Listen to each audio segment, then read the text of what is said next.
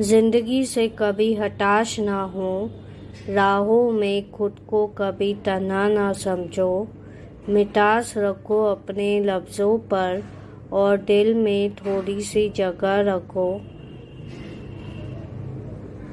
ज़माने को रंगीन बनाओ अपने प्यार भरे अल्फाजों से। ज़िंदगी से कभी हताश ना हो, महफिल सजाओ अपने दिल के गुलशन से।